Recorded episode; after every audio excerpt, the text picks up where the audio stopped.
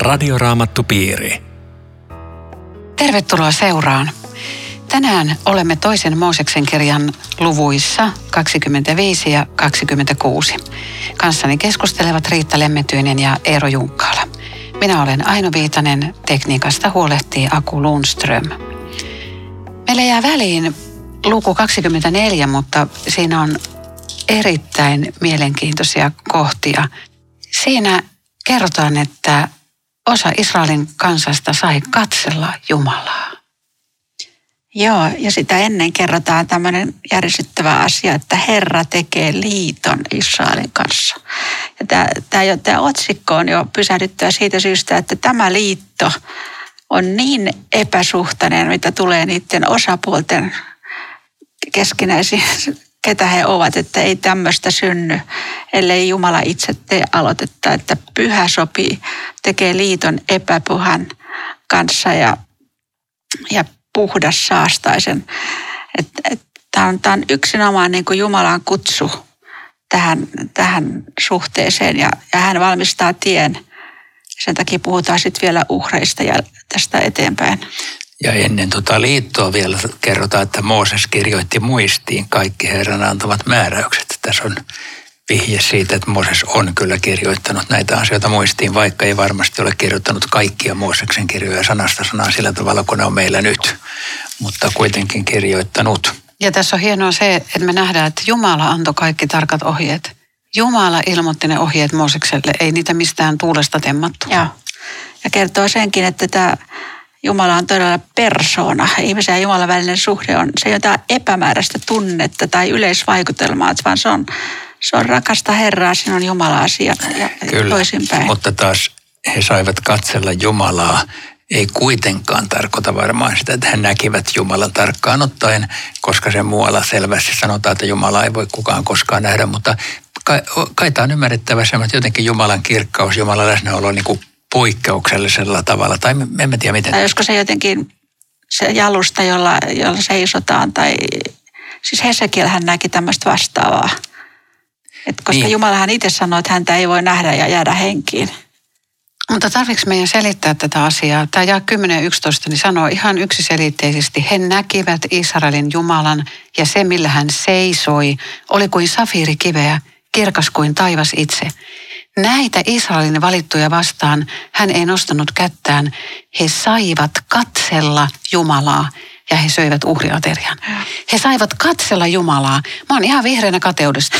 ne, ne on, ne on siis saanut todella. Mi, mitä se sitten on, on ollut niin... Siis oikeastaan toi oli hyvä lause aina, minkä sä sanoit ensin, että tarviiko meidän selittää tätä tai ymmärtää? Oikea vastaus on ei tarvii.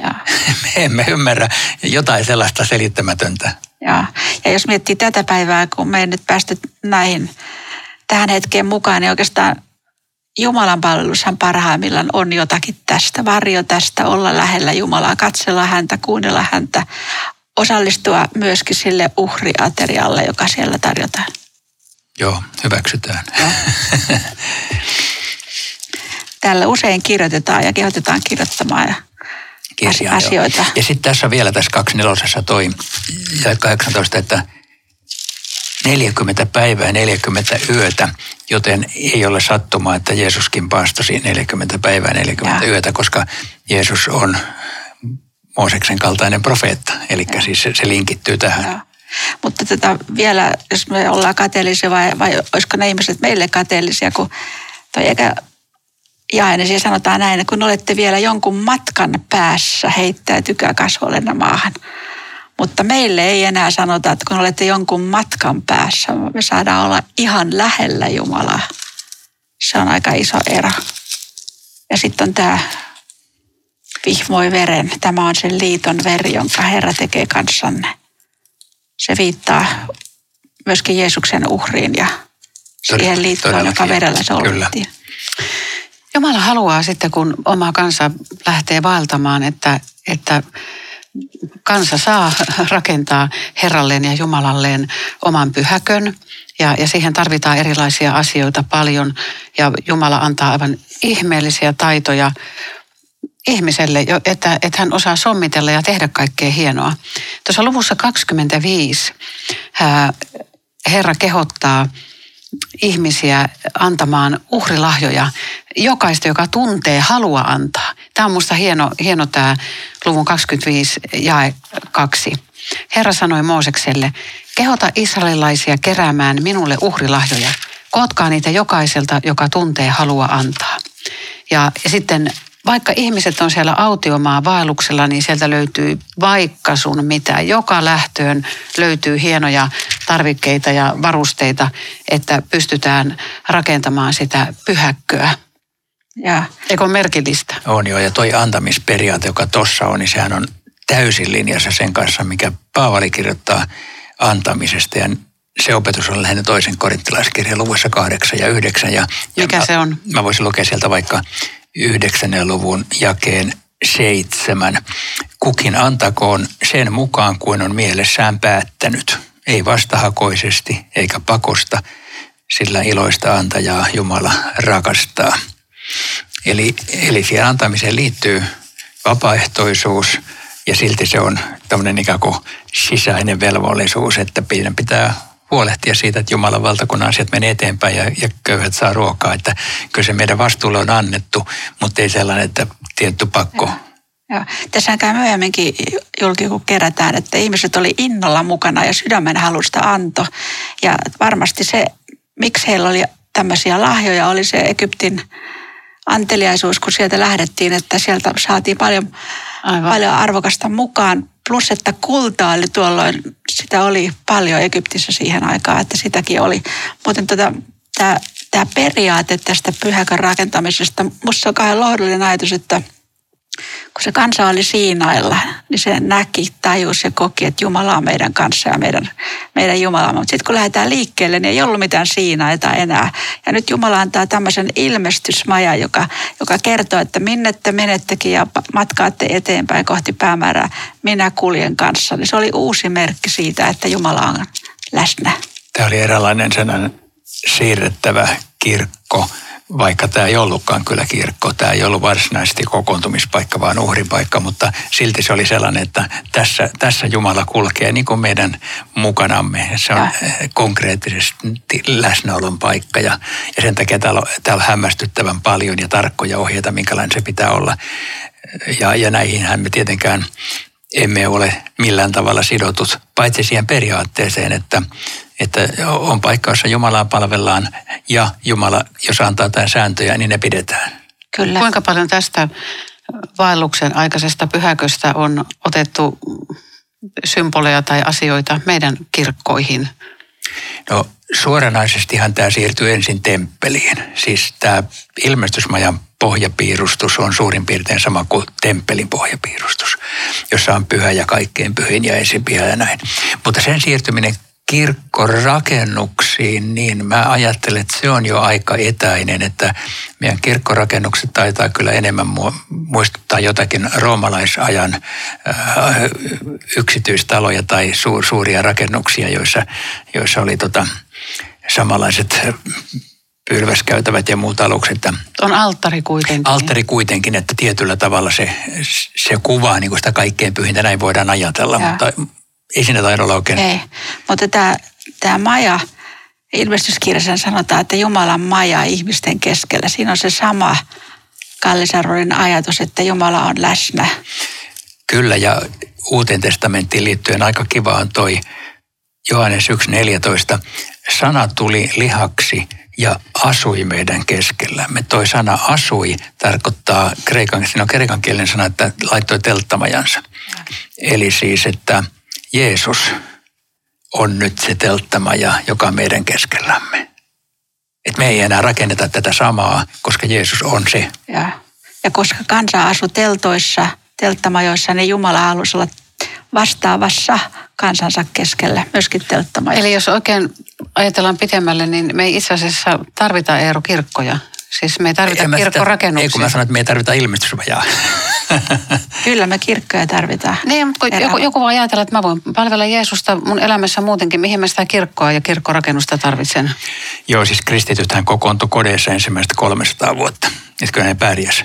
Mutta se, että sitten seurakunnat löysi oman, omat rakennuksensa, niin kyllähän se valtava Jumalan lahja, että, että Jumalan kansa voi kokoontua johonkin paikkaan, joka on pyhitetty hänen nimelleen.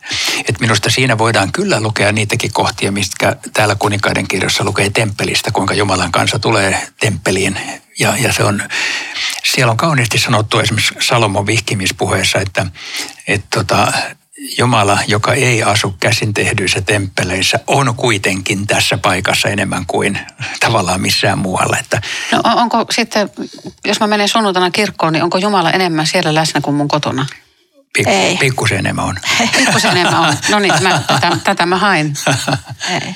Joo. Mutta sit, sitä vartenhan myöskin tämä pappisvirka luotiin ja kaikki tämä, jotta meillä voisi olla paikka, pyhäkkö, jossa, Joo, jossa tulee mut Jumalaa lähelle. Se oikeasti se pikkusen enemmän mun mielestä tarkoittaa sitä, että seurakunnan kokoontumisessa Jumala on niin eri tavalla läsnä, vaikka hän on kotonakin. Hän on siellä, missä olet yksin, mutta kun sanotaan, että kaksi tai kolme, niin se jo tarkoittaa, että seurakunta tulee koolle, että siellä hänet kyllä, sanoisinko, varmemmin kohdataan. Joo.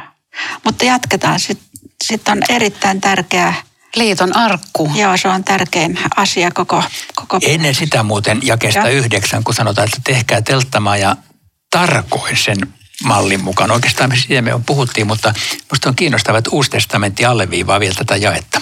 Se on nimittäin hebrealaiskirjeessä jakeessa luku 8 ja 5.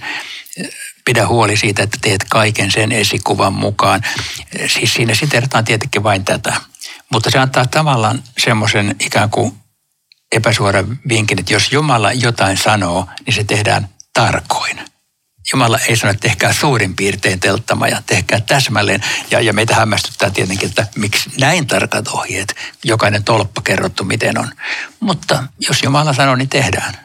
Ja nehän on ihan huikeat nämä ohjeet. On. Ja, ja miten hienot materiaalit ja kaikki. Se on ollut varmaan ihan loistava. En tiedä, onko, onko koskaan ero. Ei- ei se Oletko kuullut, että joku, joku olisi niin rekonstruoinut tätä? Ja, On se, joo. Tuolla Israelissahan on esimerkiksi äh, Eilatin pohjoispuolella sellainen kristittyjen rakentama, joka on oikeilla mitoilla tämä sama. Mä oon käynyt siellä. Se, Oot sä käynyt siellä? Olen joo. Mäkin Minkälainen se oli? Se on vaatimaton Se on, ja se, on, ulos. se on aika vaatimaton. Ei tämä oikeastaan loistelias. Temppeli oli loistelias. Mutta ei tämä ole kovin loistelias. Siinä on, siinä on tota, pi, piha, joka on aidattu ja sitten siellä on se itse telttarakennus ja sen sisällä on pyhä ja kaikkein pyhä. Nämä kamat, joita tässä kerrotaan, niin on siellä. Ja, mutta Mutta ne kaikki käsityöt ja kullalla päällystetyt jutut. Ja, Joo, okei, ne ka- kankaat on aika hienoja, mutta sitten on jotain merilehmän nahkaa ulkopuolelta, että se on, ei, se on se vaatimaton oikeastaan loppujen lopuksi. Joo. Mutta hei syvennytään Joo, tähän tähän arkkuun arkkuun. vielä, koska se Jumalan laki, se pantiin sinne arkkuun sisällä ja 16. Pane arkkuun se laki, jonka minä sinulle annan. Ja sitten sen päälle tehtiin kullasta kansilevy. Ja tämä on nyt se juju, josta käytetään roomalaiskirjassa sanaa armon istuin. Vanhan käännöksen mukaan. Uudessa käännöksessä Joo. ei ole enää sitä armoistunta, mutta Vo- Voisiko mä lukea tästä jakeesta 17 tuonne Joo. loppuun? Joo. Ne on tosi tärkeitä ja kauniita. Tee puhtaasta kullasta kansilevy, kaksi ja puoli kyynärää pitkä ja puolitoista kyynärää leveä. Tao kannen päälle kullasta kaksi kerubia, toinen kerubi kannen toiseen ja toinen toiseen päähän niin, että ne ovat kiinteästi kannen kummassakin päässä. Kerubien siivet olkoot kohollaan kannen yllä ja niiden kasvot vastakkain kohti arkun kantta. Aseta kansi arkun päälle, pantuasi arkkuun ne liiton todistuskappaleet, jotka minä sinulle annan. Sen luona sinä saat kohdata minut, ja minä puhun sinulle kannen päältä, niiden kahden kerubin välistä, jotka ovat liiton arkun päällä, ja ilmoitan sinulle kaikki ne käskyt, jotka minä israelilaisille annan. Tämä on Radioraamattu Piiri. Ohjelman tarjoaa Suomen raamattuopisto. www.radioraamattupiiri.fi Tänään keskustelemme toisen Mooseksen kirjan luvuista 25 ja 26. Seurassasi ovat Riitta Lemmetyinen, Eero Junkkaala ja minä olen Aino Viitanen. Mä luin äsken tuossa jakeita siitä, kuinka kerubien väliin laitettiin nämä, nämä oliko ne lain taulut. Vai mitä, mitä sinne laitettiin? Niin siis kerubien välissä oli vain kansilevy. Kansilevy. Taulut oli siellä sisällä. Ja tämähän oli sellainen laatikko, tämä kannettava laatikko, tämä ilmestys, tämä liitonarkku. Ja tota, se oli kaikkein pyhimmässä, kaikkein pyhin kapistus ja kaikkein tärkein.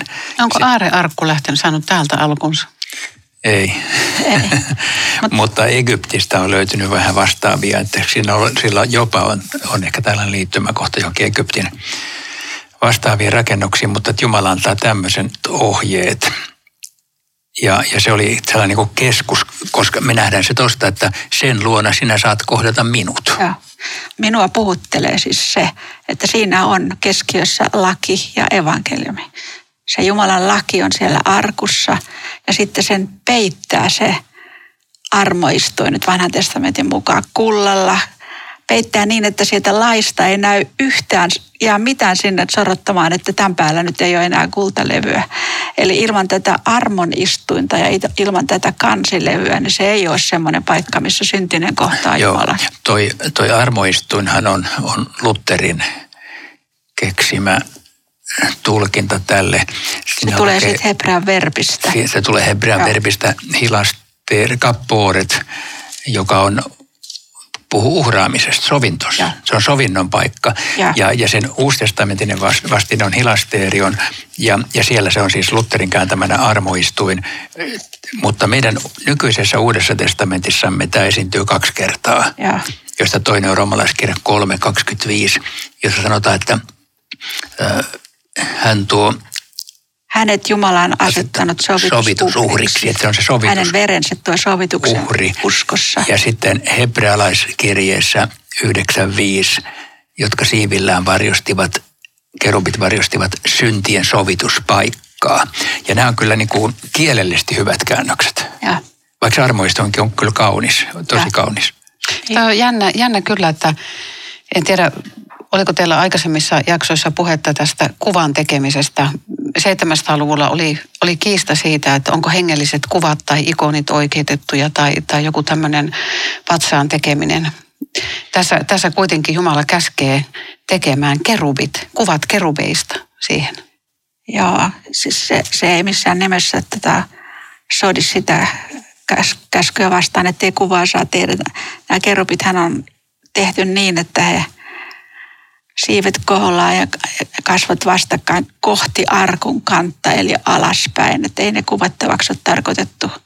Mm-hmm. He tekevät sitä samaa virkaa, kun sitten kun Edenistä jouduttiin lähtemään, niin kerupit vartioi, että sinne ei ollut enää asiaa, eikä Jumalan luokaa asiaa, ellei, ellei turvaudu tähän armon Niin, istuimeen. ja sitten meille kertoo teksti äh, kolmannen Mooseksen kirjan 16. luvussa, siis sovituspäivän teksti, että ylimäinen pappi pirskottaa verta tähän liiton arkun kannelle, jolloin silloin sen sovituksen aspekti tulee siitä, Joo. että se, se on, ylimäinen pappi menee vain kerran vuodessa kaikkein pyhimpään ja juuri tähän paikkaan ja pirskottaa siihen verta, jolloin siinä on tietenkin hyvin vahva linkki Uuden testamentin sanomaan. Muuten kuin Moosekselle sanotaan, että sen luona saat kohdata minut ja minä puhun sinulle kannen päältä.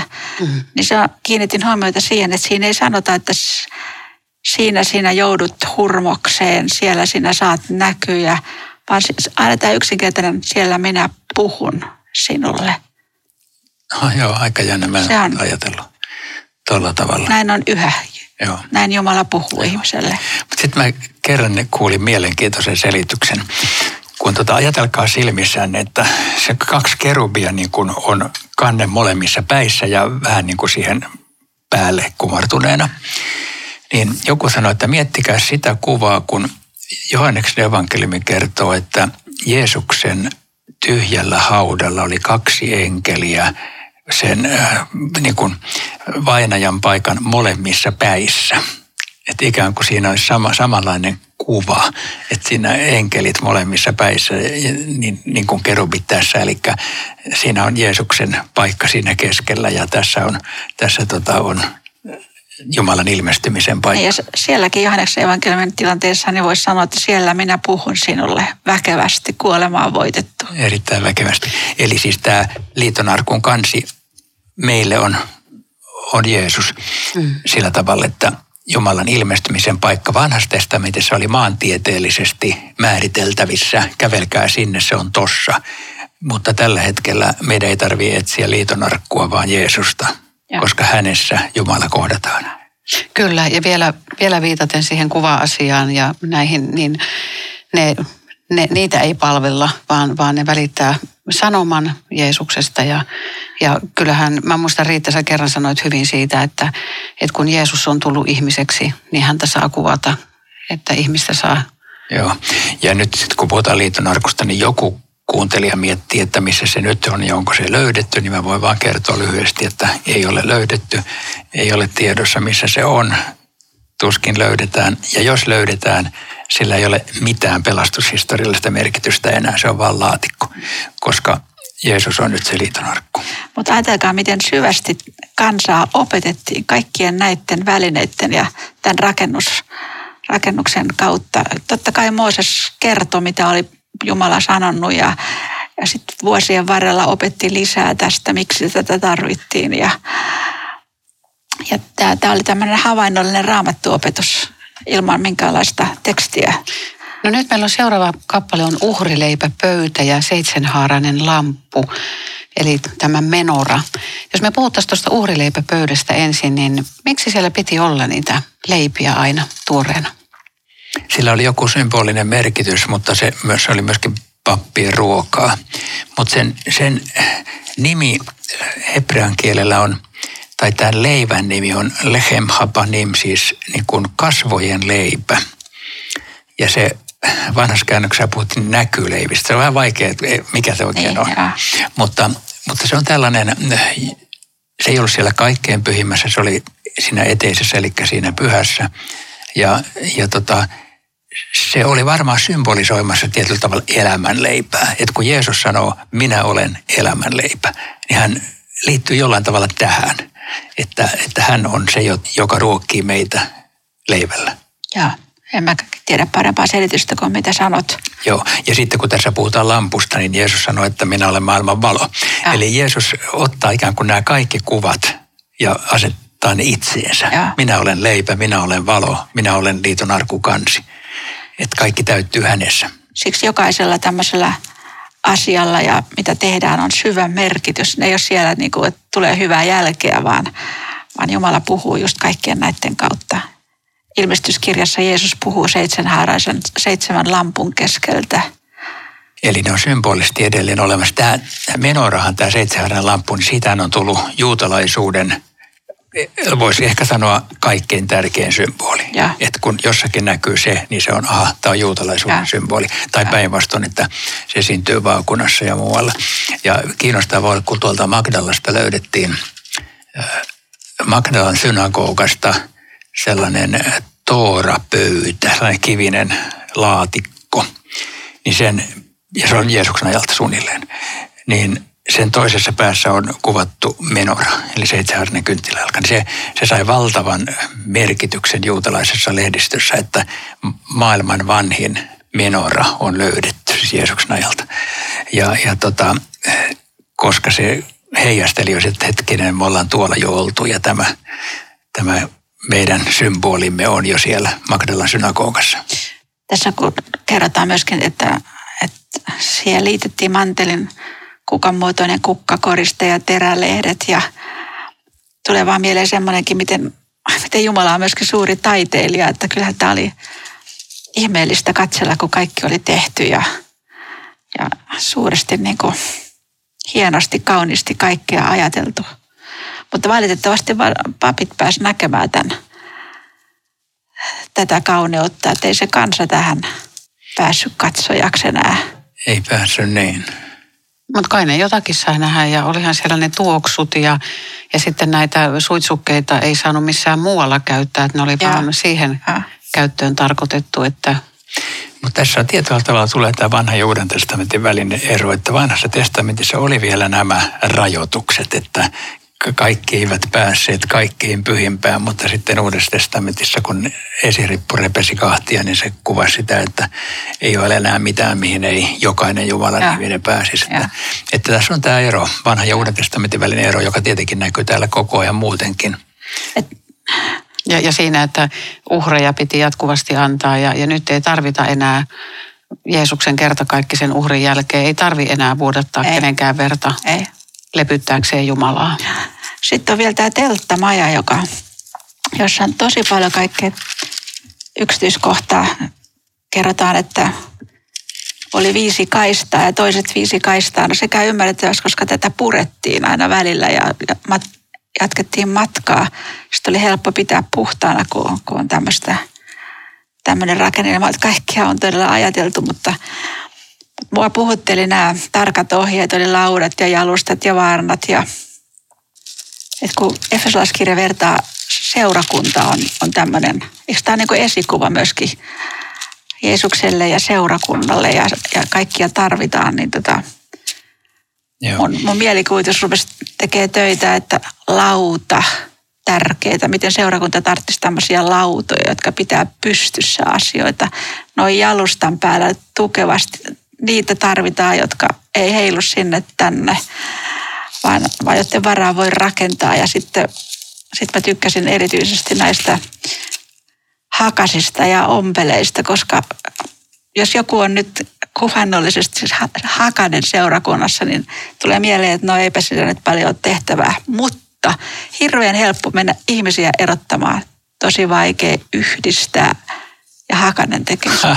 Hauskaa symboliikkaa. Eiks vaan? Joo.